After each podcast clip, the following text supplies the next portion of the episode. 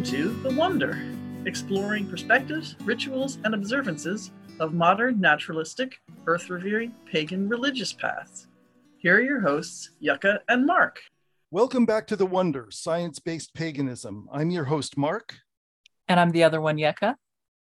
And today we have a very special episode of The Wonder. We're really excited to discuss urban paganism with two guests from New York City, Joh and Eric Steinhart. And so, welcome to both of you. Hello. Hi, thank you so much for having us. Great to be here. Really delighted to have you. So, I guess to get started, why don't we just ask you to tell us a bit about yourselves? How did you come to non theist paganism? You want to start, Joh? Sure. My name is Joh. I've lived in New York for about 16 years. My path is very new, it's only about four years old.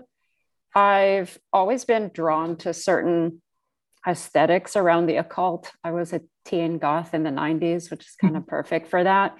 But I never, I never really thought that I fit into any of those paths. Uh, I couldn't put my finger on why. A few years ago, I purchased a, a beginner's book on on witchcraft and developing your own identity as a witch. I got it just for fun for a long train ride. There's a bit in there in the beginning that outlines different kinds of witches or witchcraft, like green witches, kitchen witches, chaos magic, Wicca. I'd heard some of these terms before, but they're described very plainly in the book. And it gave me a little bit of a glimpse into how vast of a world paganism might be that I didn't know anything about or I hadn't realized. So I started reading a lot more about developing a practice, but still didn't really feel like I fit in. I couldn't relate to the belief system parts. And in one of my internet rabbit holes, I learned about the book Godless Paganism, which described paganism from a more science based lens. And I just got really excited about what that sounded like. So I ordered it to my local bookstore and I devoured that book the concepts. It taught me even more about how personal one's path can be, and that there is this little corner of this world that felt like a fit and like I could belong. So then I started looking for a community because I was so excited and I wanted to talk about it with people. And I was clicking on links and links and links online and finally found the Atheopaganism Facebook group, which was the first active community that I had found that actually had recent activity in there. So I I joined and I've been in that community for about two to three years. And it's just such an incredibly supportive and inspiring place that gives me ideas of how to develop my practice even more. And, you know, now fast forward to today, I'm just really grateful to have found this community and group and little subset of, of the path. That's great. Thank you. Yeah. So, Eric, what about you?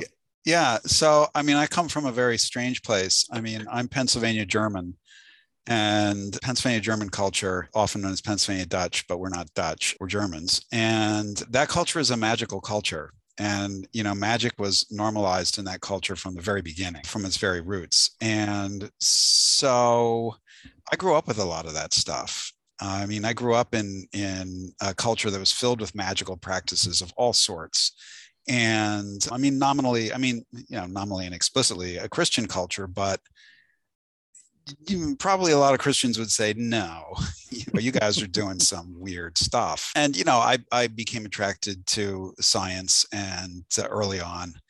And you know just don't really have a theistic worldview at all. So combining some of those things got me and i you know and i was in i was involved sort of in in atheist movements for a while and found a lot of atheism to be kind of practically shallow.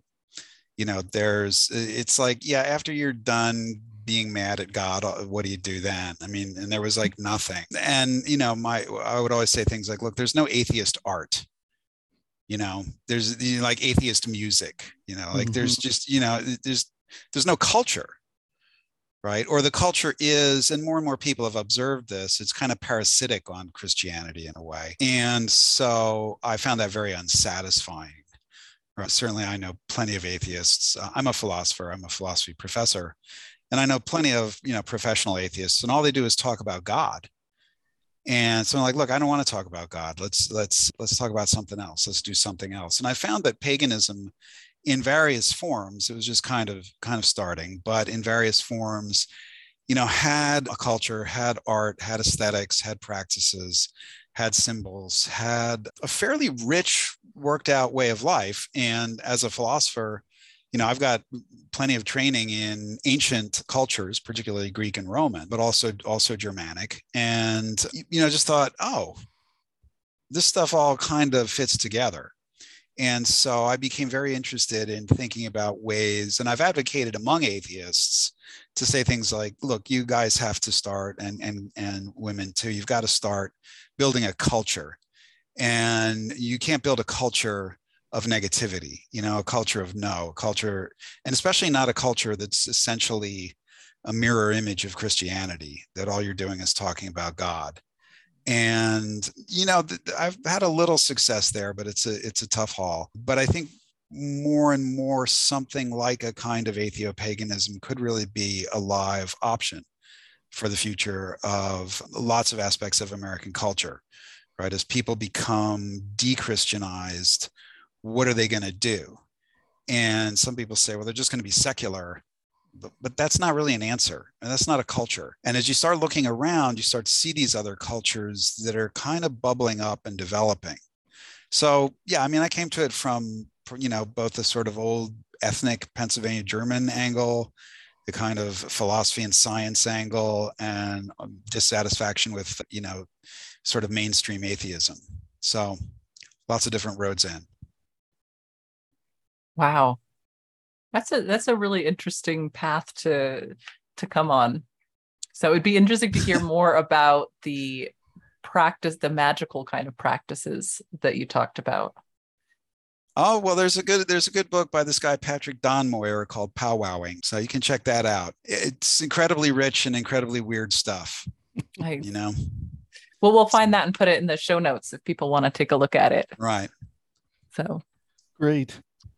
Yeah, well, both of your stories are really very interesting that way in in in that identification of something being missing, but the the main the main offerings that are that surround us in our culture not really fitting that hole that's certainly what i found as well you know and it's the reason that i wrote the essay that first started out atheopaganism and i should probably introduce at this point that eric you you especially have been involved with various non-theist pagan efforts since long before I wrote that essay. I just was did a poor job of research and didn't find the other naturalistic non-theistic paganism efforts that were being done around the world until after I had already you know published and was starting to get attention for atheopaganism. So as urban pagans living in the city, what do your practices look like? Joh, you want to you want to start on that? Sure. My practice may not be super urban sounding, but but there's some stuff about like spots in the city that that I do. But generally my my daily practice is in the morning. My apartment faces east and I wake up early enough to catch the sunrise every day. And I'll kind of first just stare at stare at it and kind of greet the sky every morning. I do stretches to start the day and I position my mat to face that window so that I can really connect with the day while I'm waking up. I have a small focus that I decorate seasonally.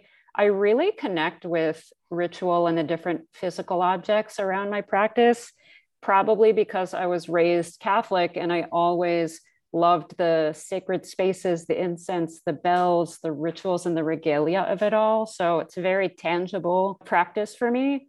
And I have a personal calendar with the the you know the solstices and the equinoxes in it, but also with other days that are very personal to me. Like I celebrate Freddie Mercury's birthday every year, for example.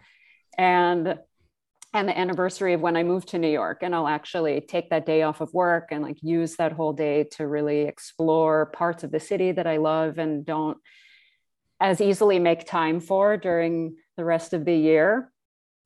And then I also try to cook and eat seasonally as much as possible and really understand like what the what the ecology of this region is like. And I made this spreadsheet that tells me what's in season around here based on what month it is. It makes it easier to shop for and plan meals and things like that. Hmm. Wow, that's a lot. Yeah. Yeah, that's very cool. Thank you, Joh. Do you have any parks nearby that you go to? Is that part of your practice or more just the relationship with the city and the sky? There is a really beautiful community garden in my neighborhood that's open to the public a couple of days a week. And sometimes I'll walk there or ride my bike there and just kind of slowly walk down the paths and see how everyone's set up their plots and what mm. they're growing. And there are bees everywhere and some benches off to the side. So sometimes I'll sit there and journal a little bit or just kind of stare into space. And, you know, the people who have plots there are required to volunteer you know a certain number of hours every week. And there's this section at the end where you can see everyone composting and, and things like that. So there's that piece. And then in the city as well there are different ways speaking of composting that you can participate in kind of that cycle. So you can go to a drop off spot and bring your food scraps and they'll compost them and and then mm. use that for the public parks and things like that. So oh, nice. that's like mm. another way that allows me to feel more connected to the public parks and spaces of nature that are kind of engineered in such a dense area. Uh huh. Nice. Yeah. Nice. Eric, how about your practice? Yeah, I mean, my practices are probably a little too intellectual. I mean, one of my main practices is trying to figure out how all this stuff can work out and how to make sense of, of, of pagan ideas and practices right? That's because i'm a philosopher that's what i do. I mean i do have a little i have a little altar and i do you know things things like that but i i do try to think uh, a lot about how what paganism means and what kind of pagan concepts are relevant for instance in an urban context right? I mean cities are not trying to be forests that's not mm-hmm. what they're trying to do they're not and, and and you know trying to work out pagan contexts or concepts and beliefs and practices in an urban setting and may, you, you have to think a little bit differently right? Mm-hmm. because there's a lot of you know what you might call mainstream paganism that has a very i think very biased view of what paganism is or should be. Like we're all supposed to be farmers or or, or amish or something. I mean i grew up with the amish you know? I mean so i'm like no yeah no i know what that is. And so you know thinking of the ways that that cities are natural spaces and that cities are ecosystems not because they're trying to be you know a national park right i mean and there's more and more wonderful research among you know biologists and ecologists of of how cities themselves are ecosystems you know mm-hmm. they are not they're not phony ecosystems like oh new york city's great because it's got central park no mm. you know the, the city is an eco i mean more and more research onto this is fascinating stuff because you're finding all these species, not just humans, humans are a natural species, but you know, raccoons, cougars, coyotes, you know, New York City has there, there's beautiful research that's been done in New York City, right? We have herds of deer wandering the city. We have, you know, foxes. I mentioned the the uh, raccoons, I think. The bird life in New York City is you know, and so you find things like, and there's a term for this, a technical term for these kinds of critters, right? Synanthropes, right? These are animals that have adapted to humans and now live, they flourish with humans, they flourish in cities, right? So, New York City, for instance, is an extraordinary place to be a raptor, a bird of prey. Mm-hmm. Right, New York City has some of the highest peregrine falcon and hawk populations anywhere right? Because they love the tall buildings. They love the right. bridge. Like the bridges are filled with peregrine falcon nests. And you're like, yeah, these, you know, life is adaptive. And so I try to think of all the ways that we live together with all these things in the cities and how humans have made a home, not just for humans, but for for a whole ecosystem of of critters and you know like urban raccoons are not like rural raccoons mm right they've learned things right? And it's really interesting you know and people study this you know scientists study like how cities are driving bir- particularly birds and raccoons are the species been studied most to become more intelligent.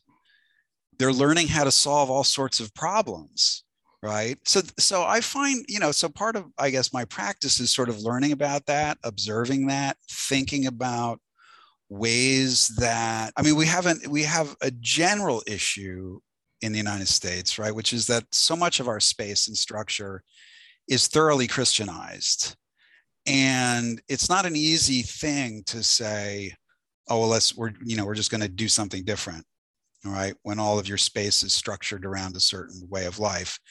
And so, you know, I, I, try to think about ways that we can think of all kind like, okay, the four elements, you know, fire, earth, air, and water, and for me, light, you know, how do those relate in an urban context? Right. And then in the in a great way in New York City, you know, you can actually go into the earth, you know, in ways that most ordinary people can't. Right. And you can go deep into the earth, right? In the in the subways. I mean, you can do that on a daily basis, right? And you can you know, I mean, being stuck on a subway train deep in the earth, right, is a way to like encounter something that's terrifying and forceful. So how do you think of that sort of thing in in a, in pagan ways, right? How do you think of? I mean, New York City is also very close to water. I mean, that's the reason the city exists, right? It's one of the greatest bays in the world.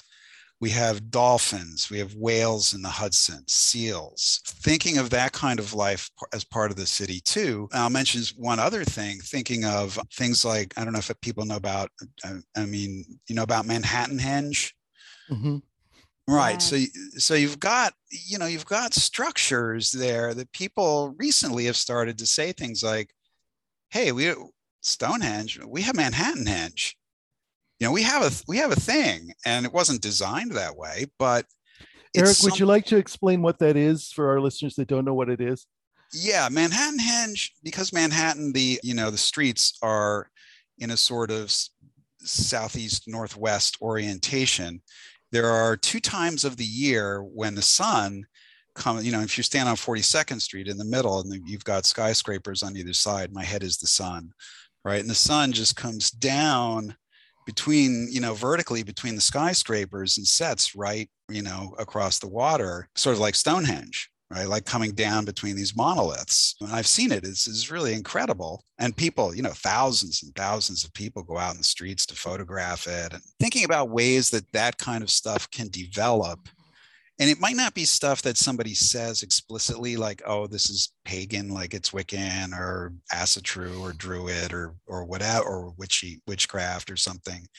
But these are cultural things that people start to do right and if you start to look around you see all kinds of little shrines in the city you know i mean there are there are some obvious big ones you know, the statue of liberty is like a big pagan statue Mm-hmm. And there are statues of old Greek and Roman deities in the city. There's like Mercury and Bliss are down at Rockefeller Center, right? There's a statue of Pan at Columbia University. There, these, you know, these things exist. Uh, and not to, ma- I mean, I, I think also, you know, uh, a lot of urban places in a sort of practical sense of things to do, things like art museums, right? Where you can go in, in New York, the Metropolitan Museum, and you can see lots of, in fact, they just are now having a big show on what old pagan statues used to look like, right? Because they weren't white, they weren't mm-hmm. white marble, they were painted. Right. right. They were dyed. And so they've taken a bunch of them, made replicas, and they could still find microscopic traces of these dyes in the rock. And so they've now repainted them as they looked. So I'll go see that soon.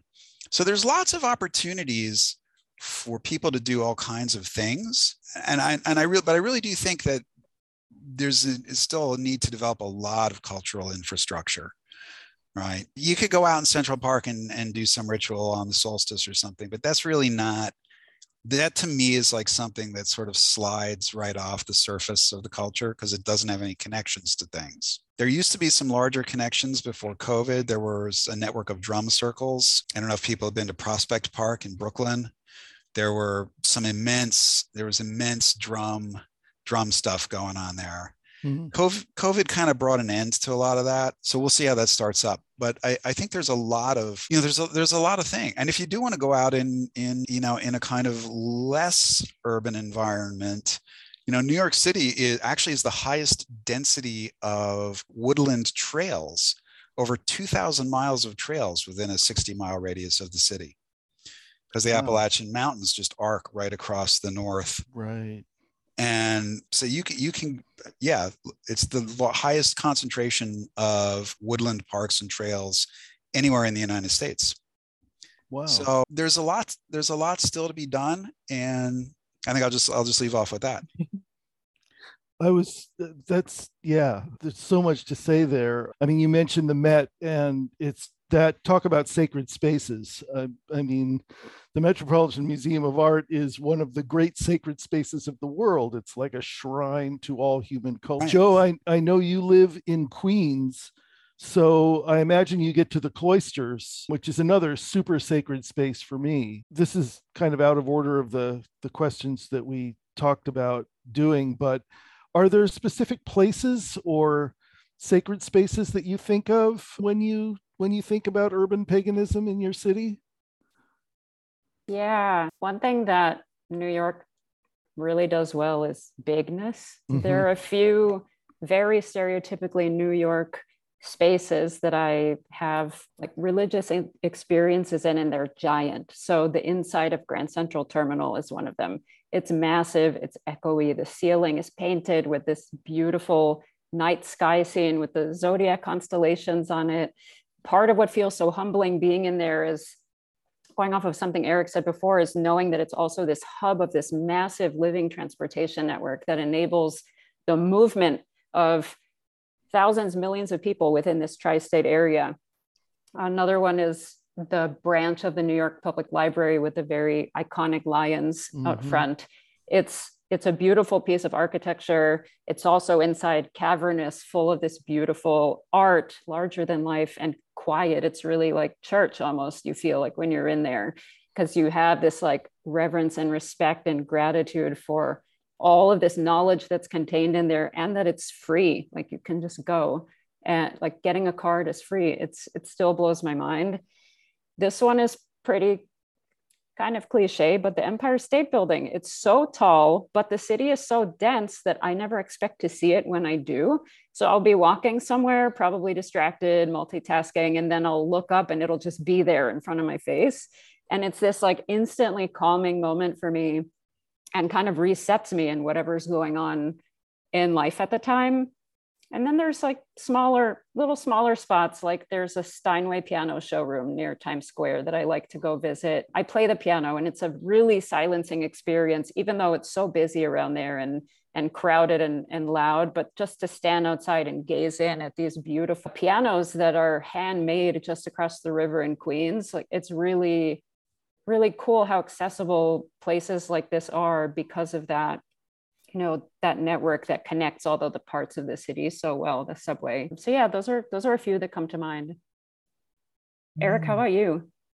Yeah i think i think joh said some great things. I mean one point there is like the urban sublime right? Like these you know towers that rise to infinity. I mean it you can have a kind of experience that's hard to get anywhere else if you go like up to the observation deck on the you know the freedom tower that replaced the world trade centers or the empire state building or rockefeller center right? You go up on tops of these things and you see you, know from a vantage point and that kind of space is you know, i mean it's commercial right? You, you pay you're going up to the top of, the, of a skyscraper but you it can induce kinds of experiences that are hard to get elsewhere. And sure grand central station that's like a great example of a kind of space that's already you know sort of semi-pagan in its kind of classical thing like the zodiac is there.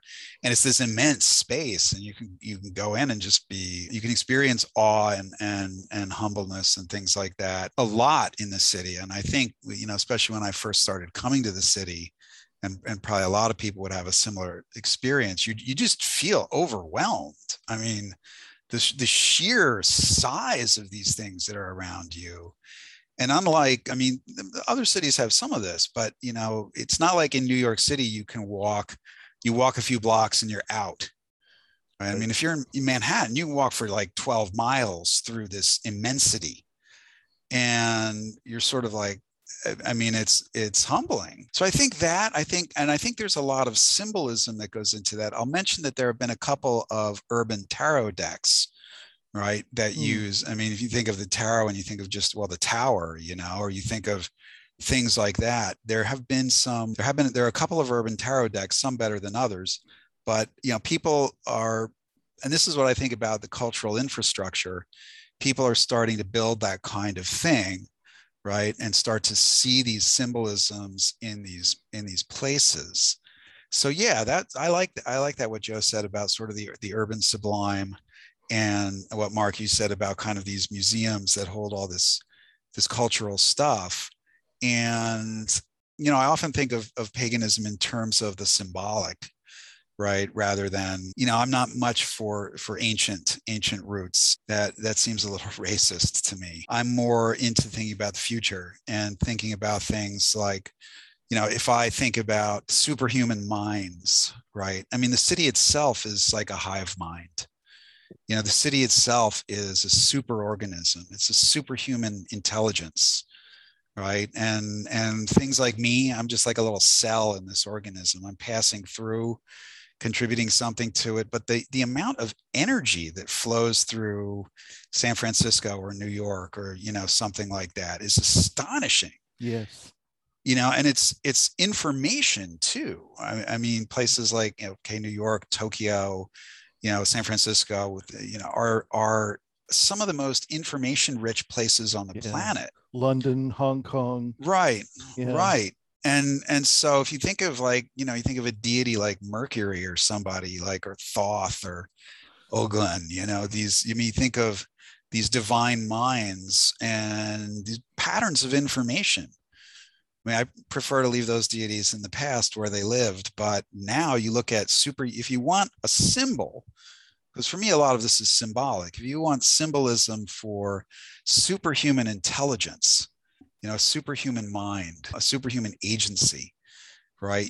I mean, the place to one place to find that. There are other places, but one place to find that is in the you know the rich information flows, the density of information flows in cities, mm-hmm. right? You, you can really you can you don't have to think like, I mean, okay, I lived in New York City. This means I am part of something that is immense. It's 400 years old. It's I don't know how long it'll last, but mm-hmm. you know, so many people have contributed to it. And you're there, you feel it. You're like, yeah, I, there's this thing, you know, it's immense. I'm a tiny little part of this huge thing. So, well, and, and I think that's really well said. And it also, it extends beyond the bounds of New York City so much. I mean, I, I think about watching old movies where pretty much everybody came from New York or their immediate family came through New York. It's like the entire culture of the United States is deeply informed by this urban collective experience that then spread throughout the rest of the country. I was thinking about, you were talking about culture. And of course, city is where the culture is, right? I mean, there's culture everywhere, but big cities are they're places where it's easier for people that are cultural creatives to make it there are more opportunities for them to to make a living and it reminded me i've lived in two big cities in my life i've lived in san francisco and in barcelona and one of the things that attracted me the most about both of those places is busking in the underground. Oh. The the caliber of musical performance that you can experience just at random you know by stepping off of a train and suddenly finding yourself surrounded by it is it's like this this spontaneous moment of you know truly religious kind of joy to me. And it's it's one of the things that leaps immediately to mind to me when i think about my fondness for those cities right Yeah, I mean, I, I, think, and maybe Joh can speak to this too. I mean, the uh, you know, thinking of those of those spaces where you can go and and and hear music, and often the the cultural thing is is mixtures of cultures too, like in San Francisco or Chicago or New York. I mean, I can, you, you know, there are all these little. I think was it Joh? Did you mention Santeria? Did somebody mention that? Somebody mm-hmm. mentioned that but you know there are all these there are all these you know afro-caribbean cultures that have come into new york city and you can find all these little things like all over the streets you know and they have some you know afro-caribbean significance and there they are hmm. right and so you already find lots of you know there are lots of alternatives to a dominant this sort of dominant christian narrative. There are lots of alternatives already in these urban spaces right that come from from other other sources. I was actually also thinking about the the mixture of different cultures when thinking about some of the places that i like to visit. There there are a couple of neighborhoods in downtown manhattan that i like to just I'm drawn to them and I just like to walk around in and think about the history and evolution of culture in those neighborhoods, like the history of music, of counterculture, of the different immigrant communities that settled there over time.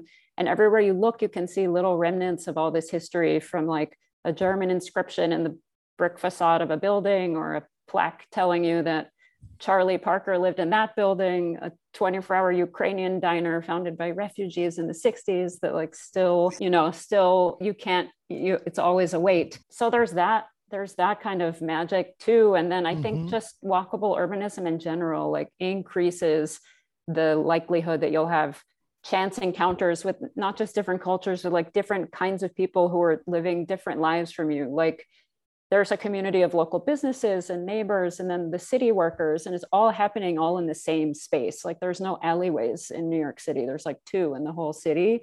And so all that stuff is an activity is just running up against itself and like keeping the environment running and thriving and kind of with this magical energy all the time. Yeah and and when you think about that when you think about all those different cultures and different sort of value systems and so forth all kind of coming together and finding a way to coexist then it's no surprise that it's the cities that are the blue parts of the united states right? It's like in the cities people have figured out how to get along because they have to. There's no choice about it. Yeah and to coexist right. peacefully ish and right. eventually to thrive. I mean not not just to coexist but to actually have melding of cultures and you know new and interesting combinations of stuff like jazz for example in new orleans and new york and chicago. Anyway i, I don't know where i was going with that but it it occurs to me that the the values that we associate with paganism right?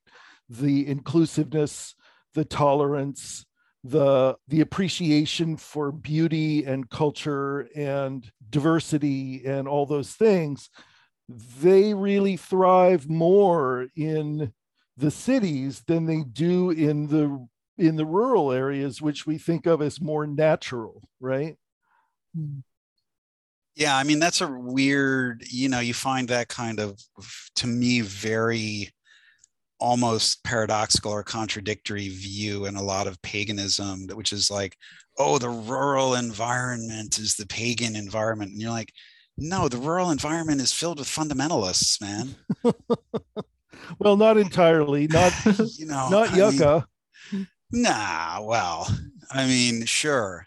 But but still it's it's yeah, I mean, if you have a sort of polycentric culture where you've got lots of different cultures and lots of different religious ideas and lots of syncretism, lots of mixing of different religious ideas and you've got you know intelligent raccoons and and you know sparrows. And yeah raccoons have little hands you know they're learning to work stuff. They're gonna that's what we're that's what's going to take over after we're gone you know? So so i think that that's already seeing the multiplicity. I, I think of paganism often in terms of multiplicity instead of you know unities. It's like yeah there are there are many perfections and many ways to bring those together and and, and integrate them into a system without you know reducing them to a, to like everybody has to act the same mm. you know? And i do think so i think in, in that sense mark what you said yeah about cities having that all those combinations right are really good really really good. I don't think we're quite there yet in trying to figure out what you know the sort of next culture is going to be but won't happen in my lifetime but I, I hope it will happen so one of the things to, to kind of shift a little bit that or some qualities that are usually not mm-hmm. associated with urban environments that sometimes are are highly valued in certain pagan circles are things like solitude and stillness and quietness and those are things that i'm curious do you feel like it is a fair assessment that that's not something that really happens in urban environments and also is that something important in your practice? If it is, how is that something that is a pagan you you search out or cultivate in your life? This made me think of something really specific. So it's actually, I feel like one thing that happens here is there's so much stimuli going on all the time that it's actually, for me at least, fairly easy to to to be find myself in solitude. I, li- I live alone and you know during the pandemic especially I didn't mm. see anybody and it was it was very quiet actually. If you you know if you live in a more busy part of the city and you have a, an apartment facing the back of the building that's like a sign that it's going to be quiet. It actually can get really quiet here surprisingly. Mm-hmm. But one thing that I don't know, I think this happened in multiple places around the world in the beginning of the pandemic, but this this thing started happening here where at 7 p.m. every day, everyone would mm-hmm. leave their apartment and go outside and start clapping for the healthcare workers and essential workers who were actually having to s- still leave their apartments and help the city run. And this happened for months and months every day at 7 p.m so everyone would wow. go outside and start clapping and and it really helped i think with the precarious kind of mental health situation that we were all finding ourselves in because we were trapped in these tiny boxes for so long like scared of going outside because of the density and everything. And it helped us feel kind of alone together in a way. Mm-hmm. So that, that goes veers a little bit off of what you were asking, but I think it's actually not that it's pretty easy to find that peace and that that that quiet and solitude if you if you try like not during a global pandemic but uh, yeah that just my mind kind of went there when you asked mm. that mm. I think that was that was a, a great place to go. I mean, I remember yeah. that we didn't go outside, but we leaned out our windows and banged on pots and pans. Yeah. You know, and that's that was kind of a collective ritual. Yeah. Yeah. Ooh. Right. I mean, kind of. I mean, it was a collective ritual, and I think you know. I, I wonder about some of that solitude or something. I mean, certainly it, in in lots of urban areas, there's a lot more I think maybe I'm uh, maybe I'm wrong here, but uh, you know, a lot of collective action. There's a lot of political awareness, political activity, and maybe that solitude isn't quite what people are wanting, right? Mm-hmm. Because it's not like I'm going to go into myself and, and I'm going to go. I mean, cities face outward, mm-hmm. right? Mm-hmm. I mean, and that energy gets radiated outward. And I, I probably, if I had to think of my most, well, you know, two very pagan moments in New York City both were musical. One was when I heard the band Heilung in New York, which was you know almost surreal in the in the the, the juxtaposition of this this Heilung shamanistic, you know, whatever they're trying to, to bring up. And it's in it's in a theater in Manhattan, and there are thousands of us there, and we're all chanting and clapping and dancing and stuff like that. But probably even uh, even a little more you know pagan than Heilung was like one time when I went to a Patti Smith concert in Manhattan, and that was just an you know an in, I, mean, I don't like to use this word, but that was intense. You know, I mean, that was something. That was I've been to bunches of concerts, and that was you know everyone just collectively. This was I think the 50th anniversary of her Horses album, and that's what they played. Oh. Right. And everyone knew all the words, of course, and everyone was simply uh, like in this unison and that's already uh, you know patti smith's already like what space is she in with with these kinds of cultural things you know mm-hmm. so I, I think there's a lot of opportunities for those kinds of collective i mean music is one art is one political you know political gatherings are be they protests or just activist gatherings. Dancing. Dancing. Yeah all those kinds of activities really happen in in cities. Mm-hmm. so i wouldn't go with the no i mean yeah like i mean joh was right. You can be solitary in the city if you want to I mean, mm-hmm. it's probably more solitary there than anywhere else, right? Because it's certainly in New York, because you know, if you're not engaged, like nobody's going to talk to you. Yeah. Right. I mean, they're going to leave you alone. And but I, I do think that there is an enormous amount of co- I mean, that's the point of a city. It's collective activity.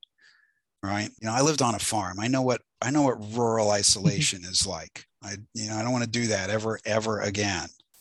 So yeah, I don't know if that answers that, but there you go.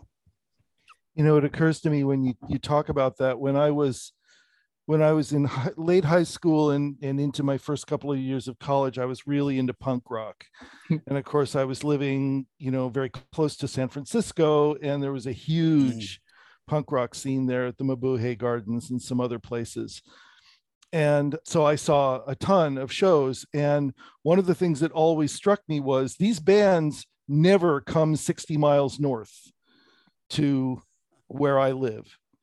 They they don't leave an urban environment, right?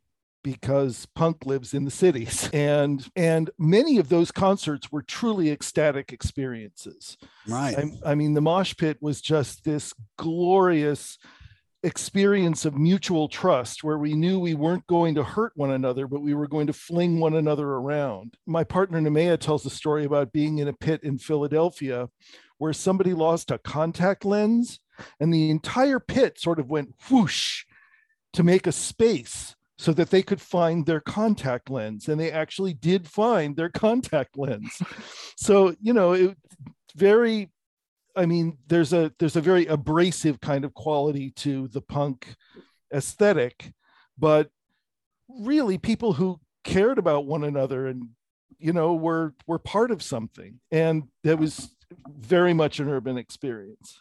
Hmm. Right, right. I mean, I think you can you get that kind of you get those kinds of energies, and a lot of that so far is kind of aesthetic, right? Music, art, dancing, things like architecture.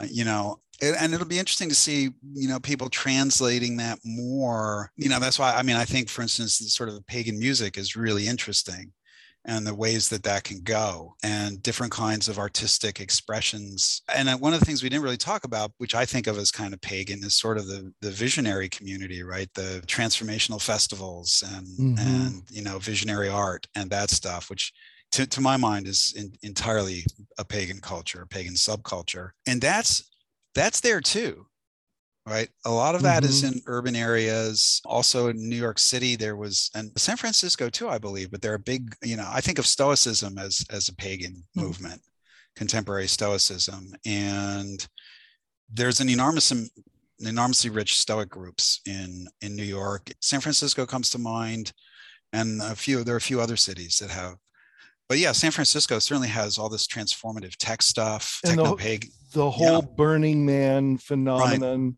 which is really interesting when you think about it because a lot of the people who go to Burning Man don't come from urban centers, but they have to build a city. Right. In order to have the kind of crucible of creativity that they want. And Burning Man is a very pagan experience. In hmm. in at least the one time I was there, it definitely was. Not necessarily in a worshipful kind of way, but in a in a cultural way the the kind of mutuality and celebration and expressiveness and creativity that you have in those kinds of environments are they remind me of the pagan community.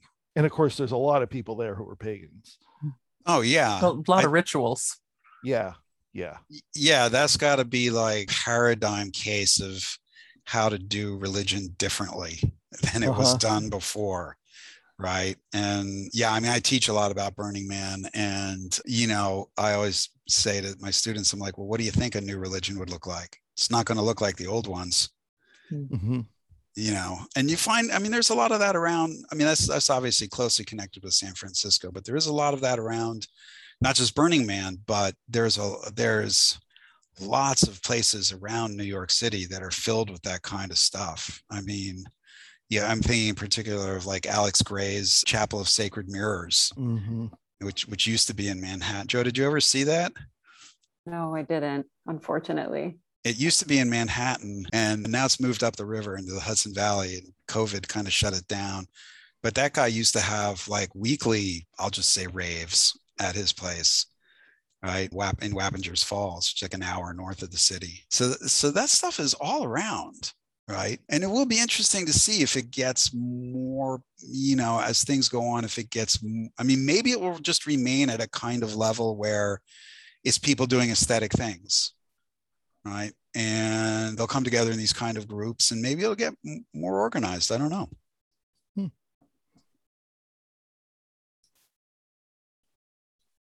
Yeah, go to go to Wappinger, go to the chapel. I can't wait till the chapel of Sacred Mirrors opens up again. I went with my my friend, a friend of mine, Pete, and there was something about I don't know what, you know, ayahuasca or something. And Pete looked at me and said, "I didn't think this guy would be into drugs." you know Alex Grey. Alex Grey, really? Yeah. it's like The man who envisions gigantic halos of color all around the human form? you know, like 47 eyeballs. Yeah. you know, that, yeah.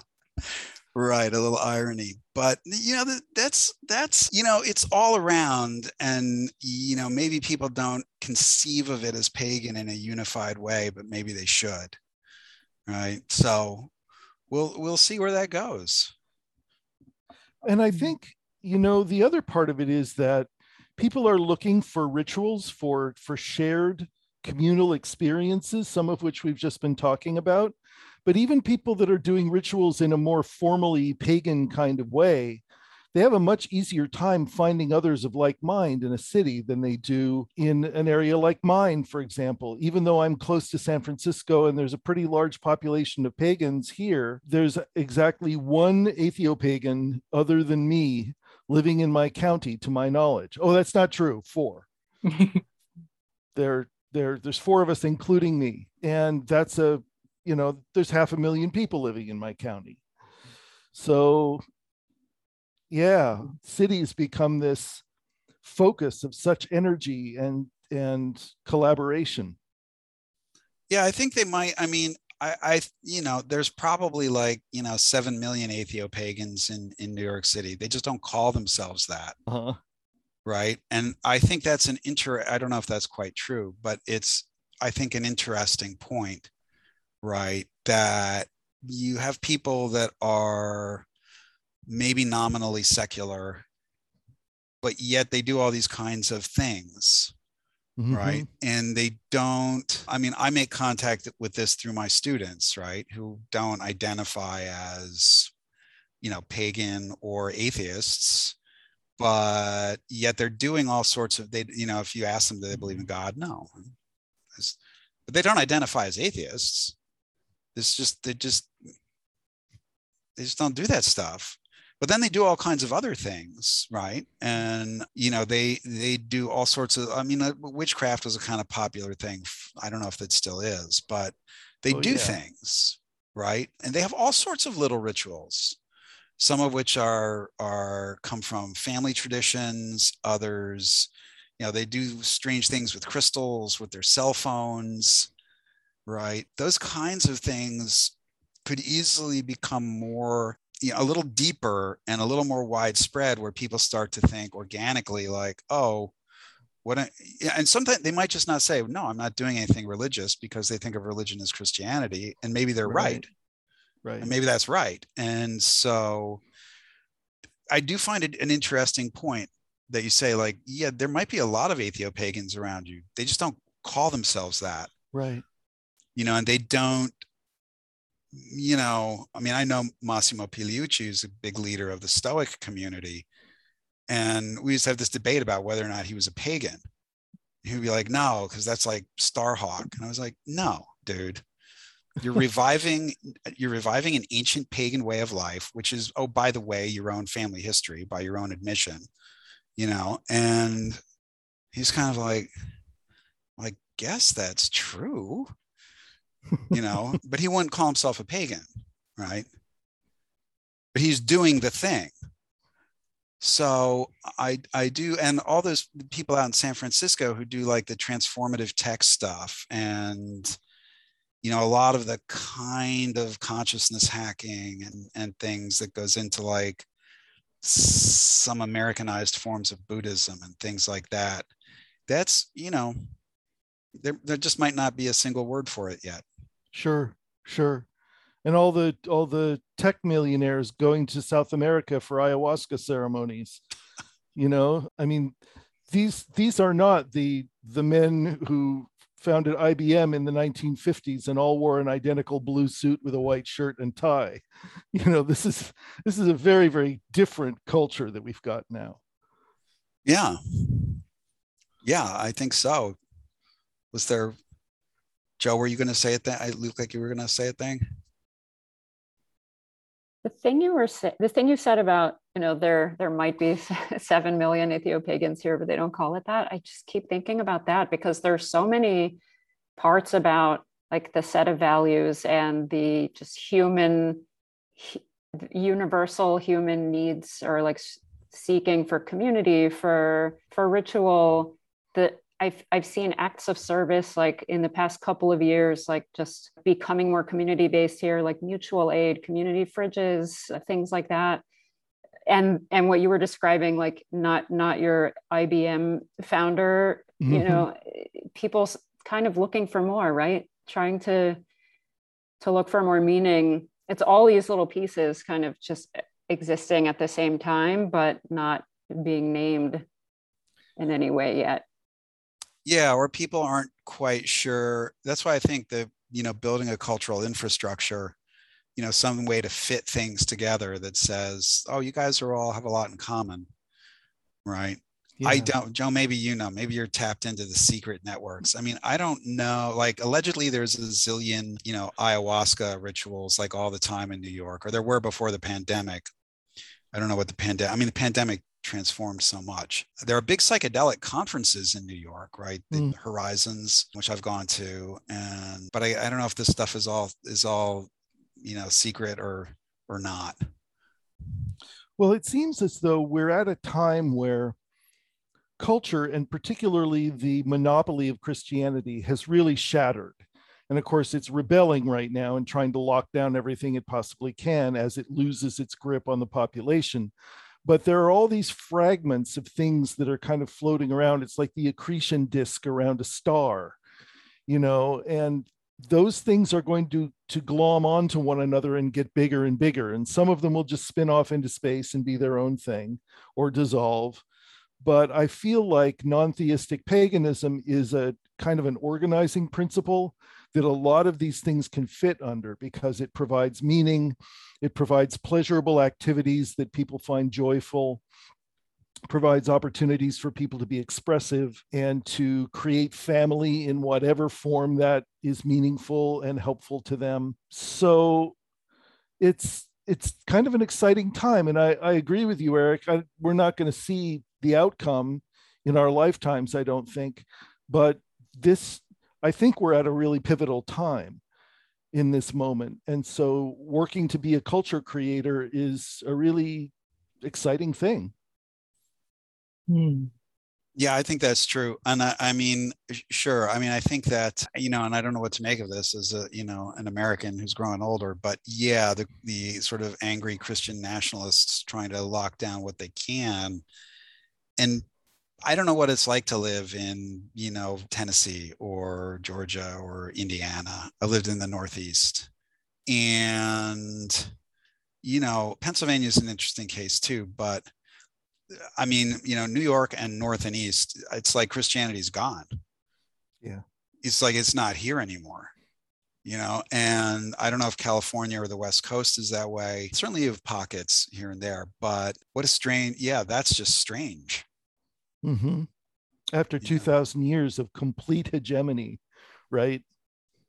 Well, right. And, uh, you know, how are people living their lives around that? I mean, one of the things I like to do is catalog the existence of stone circles in the United States, you know, and like they're all over the place. I just found one like three miles from where I am now. Wow. You know, I mean, uh, and so what are people doing? Like, what? It's a lot of work to build a stone circle. They must be doing something. Is Yeah. this is this I mean, in a park? big. No, this is on private land up in the Hudson Valley. Okay. and I and I just just learned about it, and you know, so I I I think we're all gonna. I mean, my prediction is we're, everybody's gonna smoke weed and look at birds. And that's gonna be the that's gonna be the thing. You know, bird man, he's a bird. You know, now that now that weed is legal, but yeah, where's this gonna go? Joh, you're young. It's up to you. Yucca's young too. Okay. Yucca's young too. That's right. You guys are young, not not these old old fogies like us. Yeah. Yeah. So, what are you gonna do? Yeah. I, telescopes, you got it all there. Oh yeah, I'm a science teacher. That's, Yeah. This is my classroom back here. Yeah. Oh, all right. Yeah. Well, this has been an incredible conversation, and I know we could go on for hours, but I think it's probably a good point for us to kind of draw down for this episode. And I would imagine we're going to get a lot of really positive response from this episode, and we may ask to have you back to talk more about these things because it's it's really been just wonderful and super interesting talking with both of you.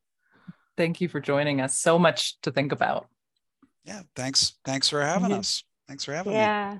Thank you so much for having us on. This was super fun to to reflect on and think about and talk about in this group.